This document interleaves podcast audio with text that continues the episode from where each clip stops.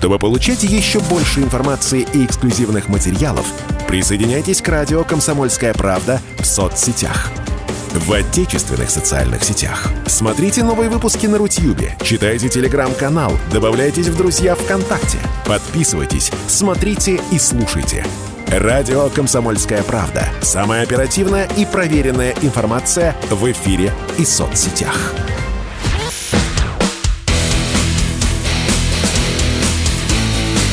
Программа с непримиримой позицией. Утренний Мордан. Всем здравствуйте! В эфире радио «Комсомольская правда». Я Сергей Мордан. Поздравляю вас с прошедшим Днем Победы, главным гражданским праздником всего советского, послесоветского, российского народа. Я сейчас совершенно не шучу и не иронизирую. Это, в общем, точно не повод для шуток. Главный праздник в нашем календаре. Для кого-то Пасха, для кого-то День Победы, ну и, в общем, а и для абсолютного большинства два этих а, праздника, они, в общем, во многом смыкаются. Ну, об этом говорили накануне во время последнего предпраздничного эфира. А сегодня будем говорить обо всем том, о чем пропустили, поскольку мы не слышались с пятницы. Много событий было на фронте, достаточно много событий было в тылу. По поводу Дня Победы я а, одну вещь только хотел от себя лично сказать. А, это вот из персонального опыта. А, я понял, почему отменили воздушный парад. Ну, по официальным оценкам, потому что была плохая погода в Москве, но, правда, такая же плохая погода каким-то образом оказалась и в Санкт-Петербурге, а также в Калининграде. А, ну и, в общем, такая вроде бы неловкость, потому что облака разгоняли с самого утра. То есть небо над Москвой должно было быть э, плотно затянуто, но, в общем, затянуло его только после обеда. Но когда я в Московской области впервые в своей жизни, клянусь вам, увидел летающий э, беспилотник, такой, настоящий, как в кино, как в военной э, хронике, я понял, что это, в общем, было абсолютно рациональное и правильное решение. Ну и вообще вот это вот э, летающий э, БПЛА, он а, ну, на меня, да, даже, даже на меня произвел такое немножечко отрезвляющее впечатление. Я понял, что мы действительно, конечно, живем в совершенно новой жизни. Так что, в общем, обвыкайтесь с этим. Ну что, из, а, из а, таких новостей последних, то, что вчера свалилось а, вечером на ленты, о чем вы, наверное, уже успели прочитать, а может быть, как разумные люди, которые не тратили свое, свои личные выходные на политические новости и не успели, помер первый президент независимой Украины Леонид Кравчук. Сообщили об этом СМИ. Ну, Леонид Макарович болел достаточно давно, вот, был он то, что называется лежачий, ну и вот, наконец, в 5 часов вечера, насколько я понял, как сообщали украинские СМИ, он умер. Чем мы его запомнили? Ну, запомнили мы его главным образом тем же, чем и двух а, его коллег. Тем, что в 1991 году они подписали Беловежские соглашения и тем самым стали официальными тремя могильщиками Советского Союза. Я лично никогда не переоценивал а, роль э, вот в этом событии ни Кравчука, ни тем более Шушкевич, который неделю назад умер. Понятно, что здесь главным, то, что называется актором, главным действующим лицом был Борис Николаевич Ельцин. А если уж совсем а, быть точным, то главным действующим лицом в убийстве Советского Союза был до ныне здравствующий Михаил Сергеевич Горбачев. Но, тем не менее, историю не переписать, поэтому три э, этих фамилий, они вписаны в историю. Ну и вот, наконец, он помер. А в чем символизм? А, ему довелось э, своими глазами увидеть, чем обернулись вот эти вот подписанные Беловежские соглашения. Вроде бы как мирный развод, мирный распад Советского Союза оказал, в общем, обернулся э, кровавой войной. Так, все, теперь давайте поговорим о вещах серьезных, э, поговорим о происходящем на фронтах. С нами на связи Михаил Ануфриенко, военный эксперт. Михаил Борисович, здрасте. Да, слышу вас. Доброе да, утро. здравствуйте, здравствуйте. А, Ну, давайте поговорим о главных событиях, которые вот э, происходят э, по всем фронтам. А если позволите, я все же задам а, первый вопрос, потому что огромное количество комментариев и огромное беспокойство вчера вечером было в социальных сетях, происходящее в районе Харькова. Вот давайте оттуда. Ну, в районе Харькова где-то уже вторую неделю продолжается отвод э, российских войск э, к границам области. Еще в первые же дни, когда это начало происходить, э, я говорил о том, что скорее всего, здесь пытаются создать ту зону безопасности, которая изначально, ну, в моих предположениях, следовало бы создавать вдоль всей северной границы России с Украиной. Но было принято другое решение, видимо, из-за нехватки вооруженных сил. Не знаю. Вот в данном случае информации из Генштаба нет, поэтому остается строить только догадки. И э, наши войска просто оставили сначала там старый Салтов, потом Циркуны, то есть изначально выходили на окружную дорогу, охватывая Харьков с трех сторон. И после чего они начали отводиться к границам. Сейчас это в районе Липц, идут бои зарубежные. Ну, то есть э, черкасские русские кишки находятся уже под контролем вооруженных сил Украины. То есть фактически войска отошли к границе, освободив какую-то часть э, своих вооруженных сил, которые, очевидно, будут переброшены на Донбасс. Это заявлялось Генштабом ВСУ как несомненная победа. Ну, понимаете, вторую неделю подряд сообщать об одном и том же достаточно сложно. Тем, более, что нельзя продемонстрировать э, результаты боев победных и так далее и тому подобное. Поэтому зачастую там появляются фотографии, ну, ну же никто не заморачивается, даже 2014 года я находил фото. При этом, э, скорее всего, сохраняется, ну, по крайней мере, попытки эти видны каждый день, наведение переправ через Северский Донец, э, это тоже идет уже вторую неделю, в районе Чапеля, для того, чтобы переправиться на левый берег. Часть переправ уничтожена, но на левый берег удалось переправить как минимум несколько сот э, военнослужащих киевского режима, которые сейчас э, партизанят в большом лесном массиве, лиственном массиве, который расположен между э, Северским Донцом и Изюмом. Это западнее Изюма, там огромный лесной массив, я неоднократно в нем байдарил. Вот, проводить там наступательные операции с использованием тяжелой техники нереально, а вот действовать диверсионными группами можно. И, очевидно, именно этим путем пытаются отвлечь внимание хотя бы часть сил. Уже понятно, что фланговый удар по наступающей от Изюма к Славянску группировке нанести невозможно для того, чтобы прекратить это наступление. Ну, доказательством чего служит взятие пары дней назад Великой Камышевахи, которая идет ну, по Барвенковской трассе, наступление на Барвенково. Но хотя бы создать э, проблему и отвлечь часть сил. И вот эти усилия э, киевский режим не, не перестает э, предпринимать.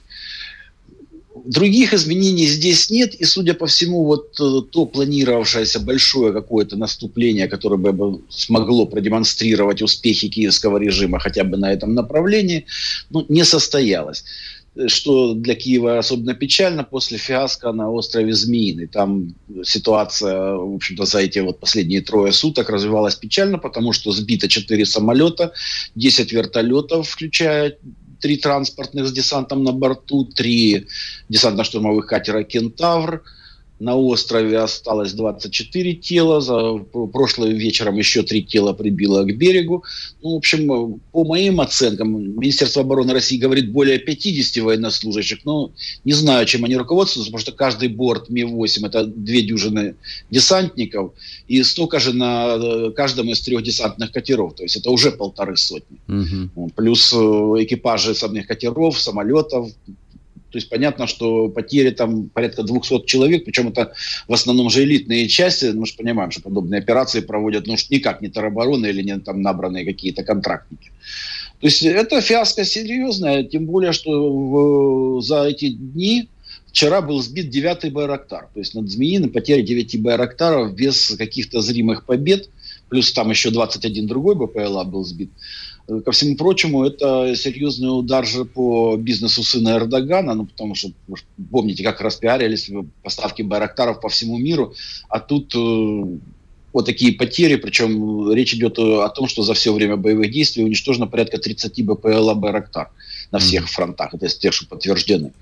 Ну и мы видим, вот можем сравнивать, э, вспомните бои в Нагорном Карабахе, когда постоянно показывают удары Байрактара, успешные удары Байрактаров, а здесь нам показывают обломки, обломки, обломки. В первые дни еще были видео, где-то первые недели, две-три, Э, ударов Байрактаров. Сейчас их нет или там берут старые или какое-то единичное видео, которое трудно подтвердить, что это именно было Байрактар или нет. То есть э, репутационные потери здесь для фирмы достаточно серьезные, но это нас слабо волнует, потому что это больше проблемы Эрдогана и его семейства. Это правда, это правда. Вот. Что касается Донбасса, то там уже появились подтверждающие видео о боях в районе Кременной. О взятии населенного пункта не сообщалось, но, по крайней мере, окопы, какие-то передовые рубежи уже занимаются нашим спецназом и танками. Ну, люди идут дальше. Это говорит о том, что мы подчищаем э, те хвосты, которые остаются северо-западнее Северодонецка, Лисичанска. То есть вот это основная сейчас проблема для киевского режима, потому что там от 8 до 10 тысяч штыков у них находится. А если не, уда не удастся полностью уничтожить вот, переправляющийся через Северский Донец э, в районе Белогоровки группировку вооруженных сил России – ну, тогда все. От этого населенного пункта до трассы из Лисичанска на Солидары Бахмут порядка 5-7 километров. То есть это огневой контроль. Других э, трасс, не считая проселочных дорог, оттуда нет. Ну, опять же, из э, Северодонецка в Лисичанск можно попасть только переправляясь через э, Северский Донец. То есть тоже о масштабных перебросках речь не идет. Ну, в общем, проблемы большие, тем более, Михаил, что а, да. я тут вас прерву на одну минуту. Мы сейчас уйдем на новость, вернемся и продолжим тогда. Михаил Онуфриенко с нами, не уходите. sportkp.ru О спорте, как о жизни.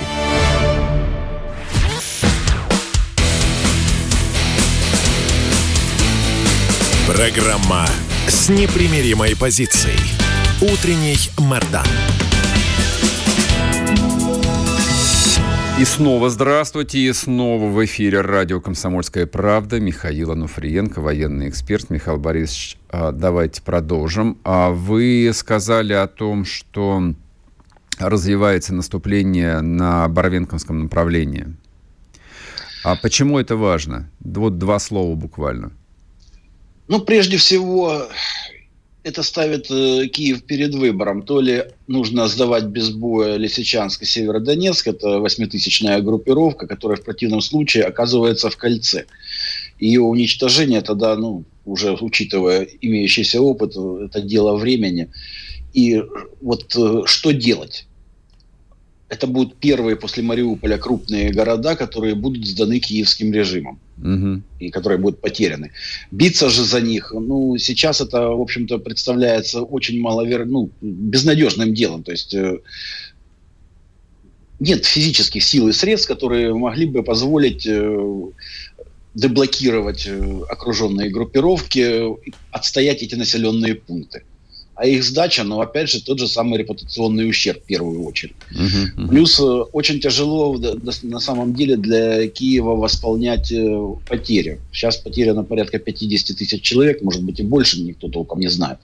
Но суть в том, что это ведь были самые подготовленные части, наиболее боеспособные, сформированные, прошедшие боевое слаживание, обкатанные на Донбассе. Э, те же теробороновцы, резервисты и всех прочих, кто набирается. Ну да, допустим, у людей был какой-то опыт нахождения в зоне АТО, но практически после 16 года все контрактники, проходившие там, просто пьянствовали, валяли дурака и сидели на опорниках. Очень mm-hmm. небольшое количество участвовало в локальных боестолкновениях, наиболее э, значительные из которых проходили, там, допустим, в Авдеевке и Ясиноватой, но с участием где-то максимум ротной тактической группы. То есть это ничтожное количество людей, а сейчас призываются десятки тысяч и они абсолютно не, уст... не обстреляны, плохо мотивированы, ну и ко всему прочему отсутствие побед, как вы понимаете, очень плохо сказывается на морально-психологическом состоянии новобранцев. Наверняка вы не раз показывали в своих материалах, как 57-я, э, 101-я и масса других бригад, и их жены, родители и так далее возражают, как рассказывают о том, что из Закарпатья или Львовской области нельзя отправлять их на фронт, потому что их набирали в тероборону для защиты местных населенных mm-hmm. пунктов mm-hmm. и так далее и тому подобное подобное. То есть, э, естественно, это ну, никак не способствует э, эффективному противостоянию нашим вооруженным силам. При том, что, опять же, мотивация у нас, а тем более у Донецкой и Луганской э, республик значительно более высокая. Ну, тем более, что вот по непонятной мне совершенно причине они продолжают обстреливать и Донецк, и все ну, населенные пункты, куда могут добраться. При том, что у них э, явно проигрыш по сравнению с нами в ствольной реактивной артиллерии, я не понимаю смысла вот уже совершенно очевидно, что ДНР и ЛНР запугать невозможно. Восемь лет эти обстрелы продолжаются. А у вас есть это... какая-то версия? Ну вот ваша личная. Зачем они это делают? Понимаете, кроме того, что это бессильная злоба, других это понятно. объяснений я не нахожу, потому что с военной точки зрения это бессмысленно. То чаку, который на Украине никак не закончится, но mm-hmm. в любом случае это конечное количество, ну пусть у них 200 ракет, ошиблись наши э, кстати, штабисты, ну больше там оказалось, возможно. Но в любом случае это конечное число, и нанесение ударов по населенному пункту никакого военного смысла не имеет, потому что ну, мы же видим, они бьют не по инфраструктуре. Вот э, опять прилетали там смерчи возле травматологического центра в Донецке упал снаряд, mm-hmm. еще что-то. Четыре человека за вчерашний день погибло, мирных жителей. Что? Ну, кроме озлобления э, бойцов народной милиции армии ДНР, другого смысла нет никакого. С военной точки зрения это бессмысленно. Но, тем не менее, это продолжается все вот эти годы. Ладно, все эти годы, но это два с половиной месяца продолжается, когда боеприпасов вот подобного уровня у них действительно мало. Это же все-таки не гаубичный снаряд. А как вы прокомментируете информацию, которая появилась о том, что ну, фактически вся военная операция с украинской стороны ведется, там ну, разные цифры называются, от 8 до 15 натовских генералов, которые вот и планируют ключевые операции. Верить этому, не верить? Я бы, честно говоря, не то что верил, а согласился с этим, потому что речь шла о том, что э, еще со времен Ющенко начали вводиться подобного в статусе советников различные специалисты. Сначала вводились разведчики. Это особенно даже не скрывалось, назывались uh-huh. их фамилии. За последние месяцы, опять же, были началось представление, по-моему, двух э- американцев, которые вошли в состав э, сначала СБУ, потом такие же были введены в состав Министерства обороны. То есть никто же не скрывает, что они там есть. Можно спорить, они в статусе генералов, полковников, советников и так далее. Но они же там не для мебели сидят. Угу. То есть в любом случае они дают советы. А учитывая, что деньги и оружие поставляет Запад, знаете, кто дает деньги, тот девочку и танцует. Логично. Говорить логично. о том, что они там просто вот сидят на задней скамейке и рассказывают, ну, а я бы сделал вот так. Им говорят, да нет, наше мнение тут важнее, мы сделаем иначе. Угу. Ну, желающие могут верить, но вы же понимаете, это уже сейчас речь идет о прямом управлении этой территорией. Деньги идут с Запада. Вот вчера Конгресс утвердил помощь в размере 39,8 миллиарда долларов. Это на секундочку, чтобы был понятен порядок цифр, превышает довоенный государственный бюджет Украины. Причем довоенный, довоенный, там, до, до времен Януковича тоже. Uh-huh, uh-huh. Это колоссальная сумма. Вот. И говорить о том, что они пойдут на выплаты мирным жителям или восстановление их жизни, ну, по меньшей мере, смешно. Потому что этим никто не заморачивается. Мы видим ситуацию с ценами на еду и на бензин и на все остальное.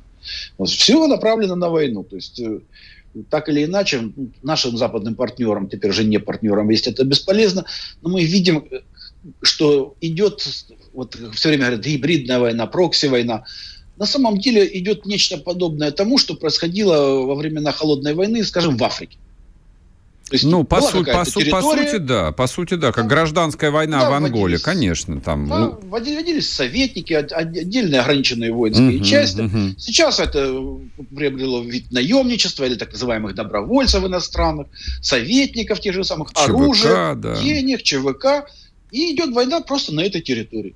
Но идет война на самом деле не с Украиной и даже, по сути, не с киевским режимом, который выступает как э, формально юридическая завеса, что это независимое государство, которое воюет э, с Россией. Но обратите внимание, Украина даже войну России не объявляла.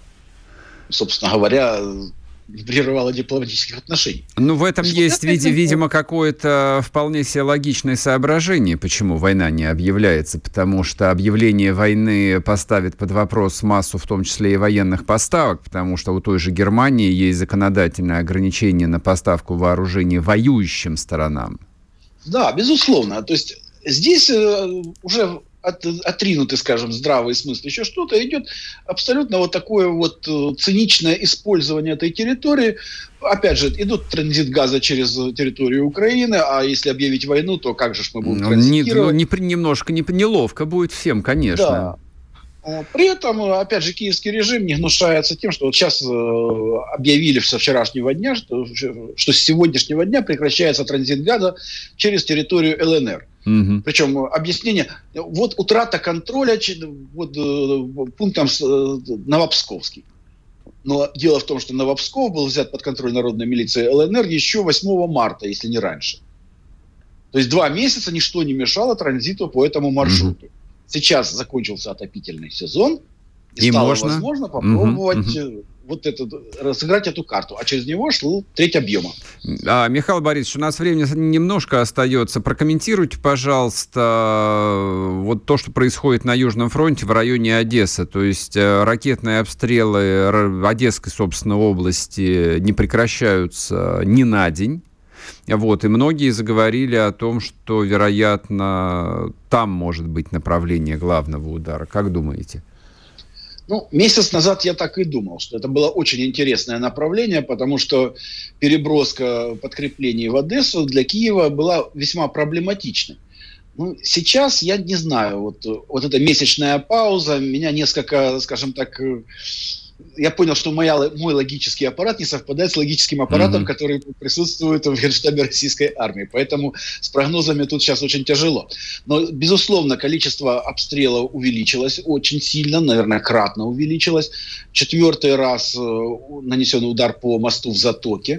То есть, я так понимаю, частично вот за последние дни увеличение количества ударов по Одесской области объясняется событиями острова Змеиный. Как раз э, 6 вертолетов из 10 было уничтожено в Арцизе под Одессой, угу. вот, на аэродроме подскока.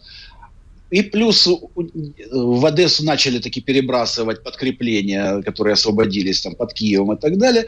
Вот речь идет, очевидно, и об уничтожении вот этой группировки, и о том, что туда завозятся боеприпасы, туда же поступает э, техни- техника, которая идет с запада. Угу. То есть, безусловно, ослабление этой группировки, и Николаевске то же самое, там тоже увеличилось резкое количество э, ракетно-бомбовых ударов. То есть, э, это попытка во-первых, разрушить инфраструктуру, там достаточно просто, по сути, одна дорога, связывающая Николаев и Одессу, разделить их сейчас можно.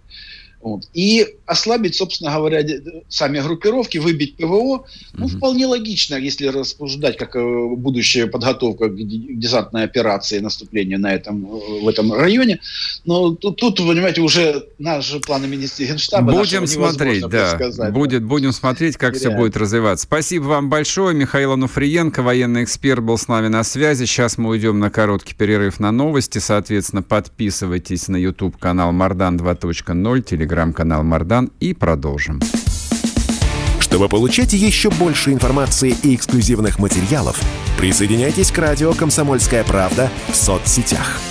В отечественных социальных сетях. Смотрите новые выпуски на Рутьюбе, читайте телеграм-канал, добавляйтесь в друзья ВКонтакте, подписывайтесь, смотрите и слушайте. Радио «Комсомольская правда». Самая оперативная и проверенная информация в эфире и соцсетях.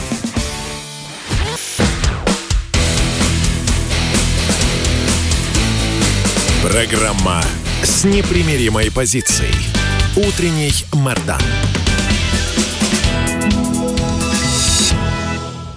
И снова здравствуйте, и снова в эфире радио «Комсомольская правда». Я Сергей Мордан. Соответственно, я забыл вам напомнить номер. Давайте сейчас напомню. 8 967 200 ровно 9702. Это единый номер для всех мессенджеров. Если вы пользуетесь WhatsApp, бога ради. Если вам удобно писать в Телеграме или даже Viber у вас стоит на телефоне, пожалуйста, пишите. Все, что вы думаете, все, что вы хотите спросить, я вам отвечу. А в продолжение, ну, отчасти в продолжение вот тех тем, которые мы коснулись э, в разговоре с Михаилом Ануфриенко, а, э, ну, я не знаю, обращ, обратили вы внимание, я постоянно обращаю внимание, а, возникает а, вопрос, здесь нехватка войска, здесь ограниченное количество ресурса. Это касается не только Украины. Вот у Украины вроде бы как с человеческим ресурсом а, никаких проблем нет. У них сколько там? Три мобилизации прошло, четвертую они собираются волну объявлять. А у нас никакой мобилизации, долгожданной. Вы ждали же 9 числа объявления мобилизации или нет? Напишите, пожалуйста. Я не ждал, честно говоря. И тем не менее, вот этот сугубо военный вопрос, будет ли объявлена мобилизация, в Российской Федерации, вот он как стоял на повестке дня, он а, на этой повестке по-прежнему и стоит. Обсудим а, с Борисом Рожным этот вопрос. Борис, доброе утро. Доброе утро. Вы ведь посвятили огромный текст, я бы сказал, расследования а, вот этому вопросу. Давайте сразу с вами, ну, не знаю, может быть, а, шокируем а, наших слушателей, а может быть, успокоим. Будет мобилизация в России или не будет? Но, опять же, это вопрос, э, с одной стороны, военный, с другой стороны, политический, потому что все-таки решение о мобилизации, как бы, военных сил принимают, в первую очередь, политики. То есть политическое руководство сейчас, ну, очевидно, поставило задачу мобилизацию в классическом смысле не проводить.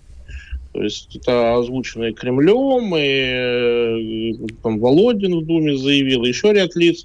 Володин это... заявил об этом, кстати, на радио «Комсомольская правда», а не в Думе. Вот. Ну, а к тому, не, к тому, что вот именно политики, они достаточно ясно артикулируют свое мнение по этому вопросу.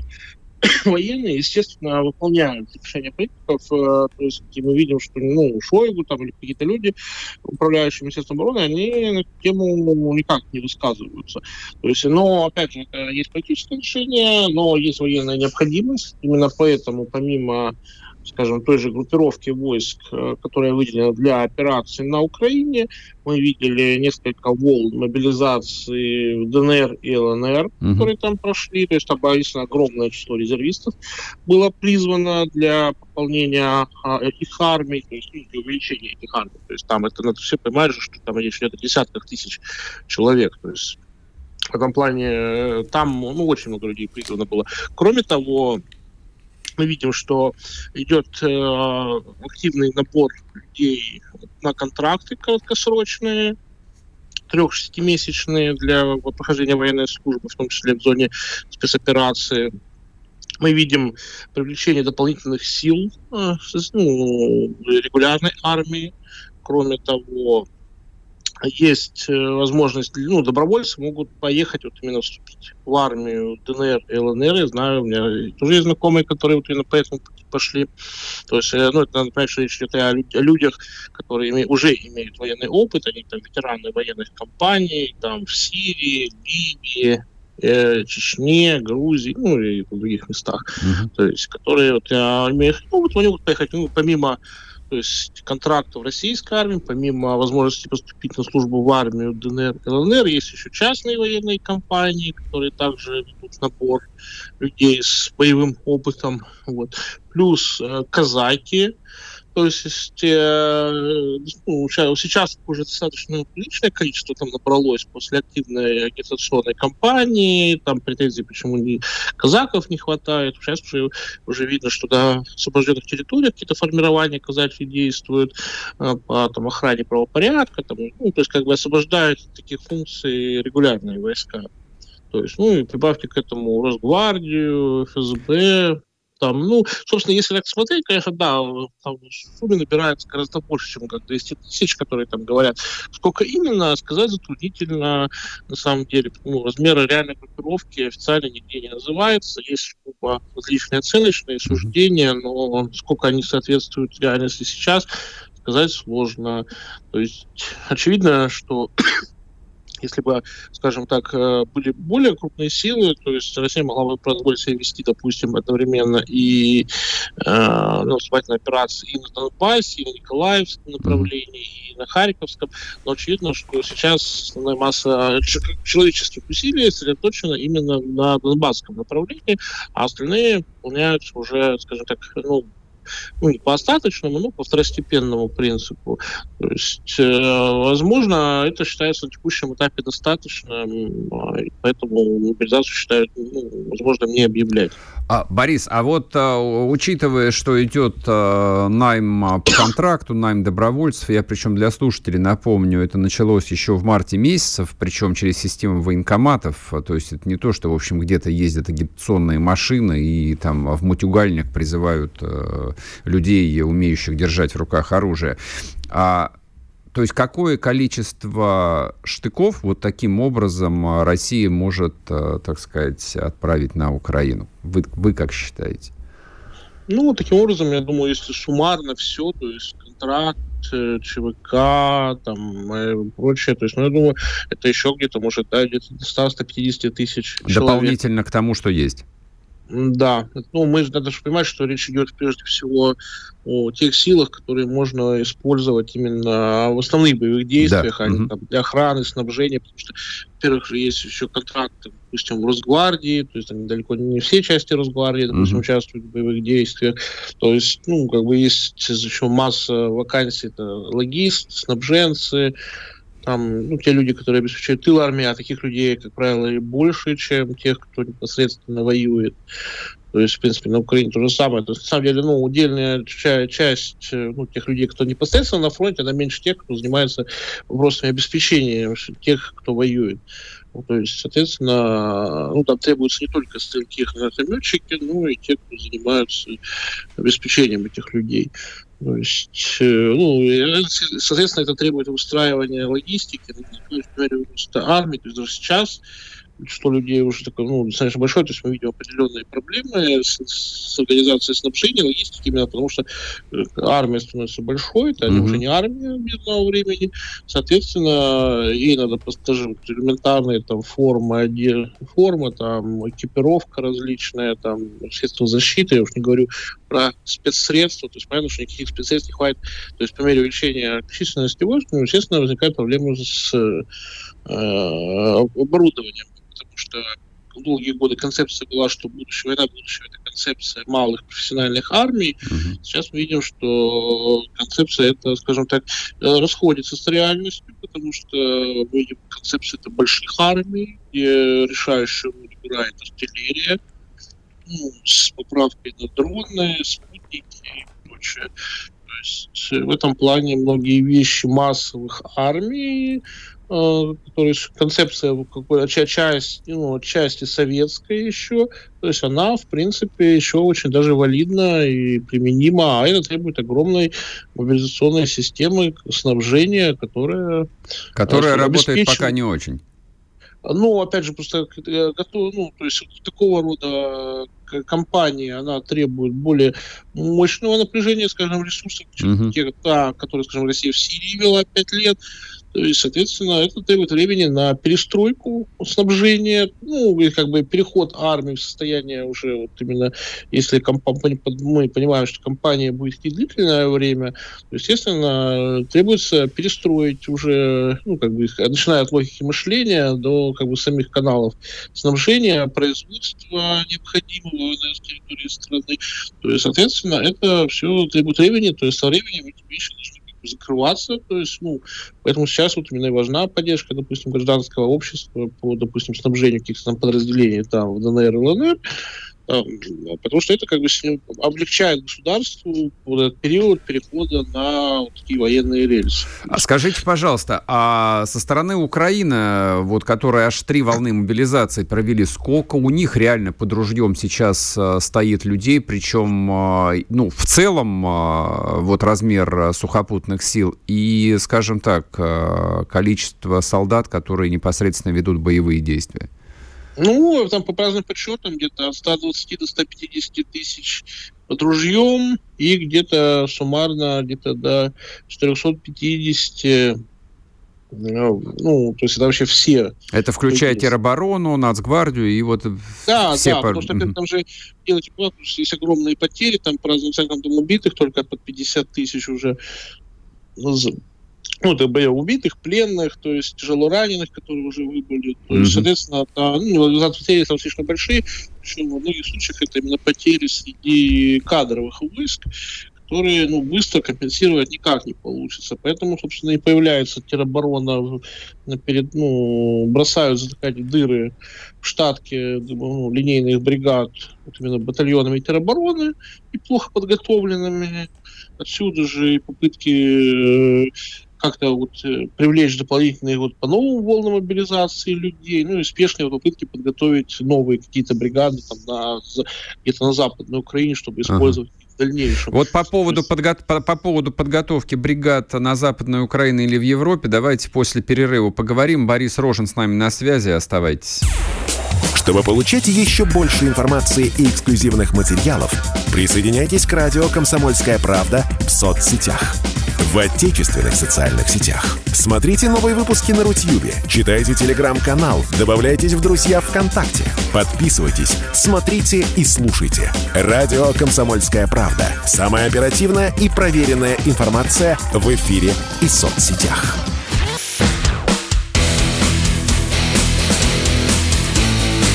Программа с непримиримой позицией. Утренний Мордан. И снова здравствуйте, и снова в эфире радио «Комсомольская правда». Я Сергей Мордан. Подписывайтесь, идет трансляция на YouTube-канале «Мордан 2.0». Не забывайте нажимать кнопку «Нравится». Идет трансляция на телеграм-канале «Мордан».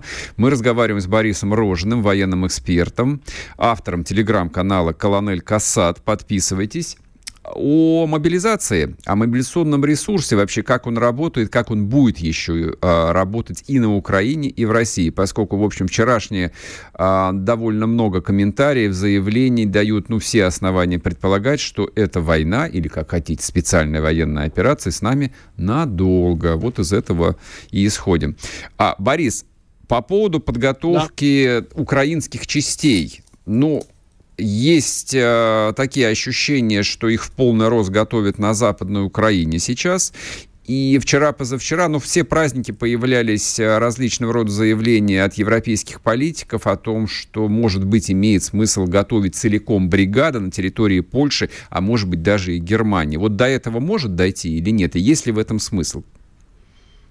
Ну, вполне, как бы, с одной стороны, теоретически такое, конечно, возможно, особенно если проблема с э, ударами, допустим, по полигонам и центрам подготовки на территории Западной Украины, то есть, но надо понимать, что все-таки вывозить огромную ну, бригаду, это несколько тысяч, как минимум несколько тысяч человек, э, ну, с материальным решением, то есть ее надо вывозить, э, этих людей, там, э, содержать, э, обучать, слаживать, то есть это тоже такой процесс сложный, но, в принципе, теоретически у НАТО есть ресурсы, чтобы, в принципе, и это обеспечить.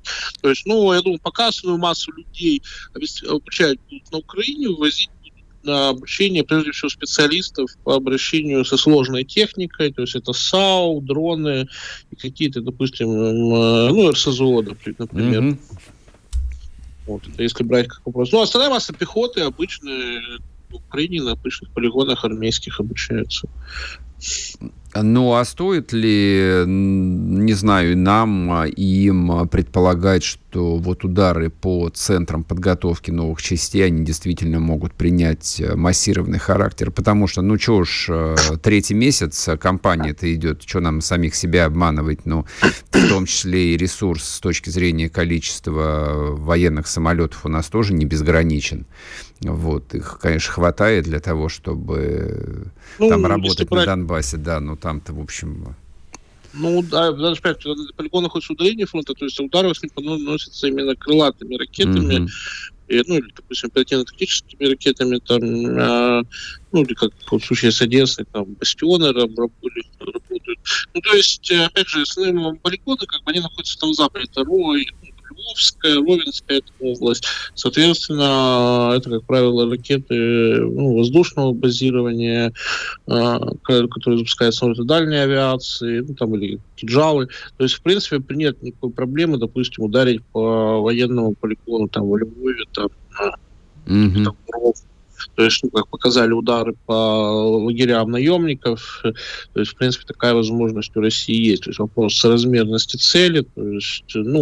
Стоимости, принципе, стоимости ракеты, да, ну, конечно. Да, то есть это еще экономические параметры есть до этих ударов. То есть, ну, как показал, кстати, удар по казарме 79-й бригады в Николаеве, то есть там, в принципе, летела ракета, и там где-то минус 300 человек сразу. Да. То есть это вот как такая же опция всегда имеется. То есть, ну, опять же, это соизмерение, то есть ну, есть много разных целей, которые необходимо бить, э, то есть не всегда вот, э, просто уничтожение живой силы – это приоритет. Борис, а вот еще такой вопрос, э, как бы транслируя вам то, что пишут слушатели, а почему Россия не нанимает наемников? Вот, то есть технологии, проверенные тысячелетиями. Есть необходимость Но... в них или нет? Ну, во-первых, надо понимать, что на, на Украине активно работают частные военные компании. То есть это ну, достаточно большой массив людей, которые по пасну он брали, брала частная военная компания в значительной степени. С нашей является... стороны имеется в виду? Да, но официально у нас... Как бы, ну, у нас же их нету, да, но все знают, что это Вагнера, ну, да. Ну, все знают, да, то есть это, ну, есть Вагнер, есть другие, там, Лига, там, еще ряд, там. То есть э, смысл в том, что есть люди, то есть эти, ну, идут напор, то есть, ну, желающий человек с опытом знает, как найти, как поступить и как поехать. То есть это не является проблемой. То есть активно, понятно, что официально государство никакую активную э, пропаганду этого вести не будет, потому что официально у нас не существует, потому что у нас не легализ... ну, э, э, ну, прав... правовой режим существования частной компании у нас, у нас не определен. Все время э, обсуждался этот вопрос. Министерство иностранных дел поддерживало идею принятия закона ЧВК, Министерство обороны ФСБ выступали против этого. Mm-hmm. То есть, ну, фактически де-факто существуют, де юра их не существует. То есть, как правило, ну, официально не существуют как различные там ЧОПы там, и прочее. Тем не менее, они есть, то есть, естественно, человек с военным опытом может, если он не хочет поступать на контракт, если он не хочет ехать добровольцем в армию ДНР, если он там не хочет ехать с, с казаками там, или еще как-то, то есть вот есть такая возможность. Поэтому, как бы, ну, нет, вопрос там, давайте на него наемников, он как бы не стоит. То есть у человека, его, у нас, в принципе, добровольно все можно взять, поехать угу. по той или иной линии. Борис, вопрос. А, а настоящая мобилизация, вот как в старом добром 20 веке, а, теоретически возможна или нет, и при каких условиях? Ну, в случае дальнейшей ну, нарастания угрозы уже прямого конфликта с НАТО, почему нет? То есть, в принципе, мы видим, что Польша, допустим, увеличивает армию просто в два раза. То есть, статистика 300 тысяч человек. Но это фактически все равно контрактная армия, то, что поляки а, создают. Контракт, не, ну, контрактная, плюс идет именно подго... ну, подготовка резервистов постоянная.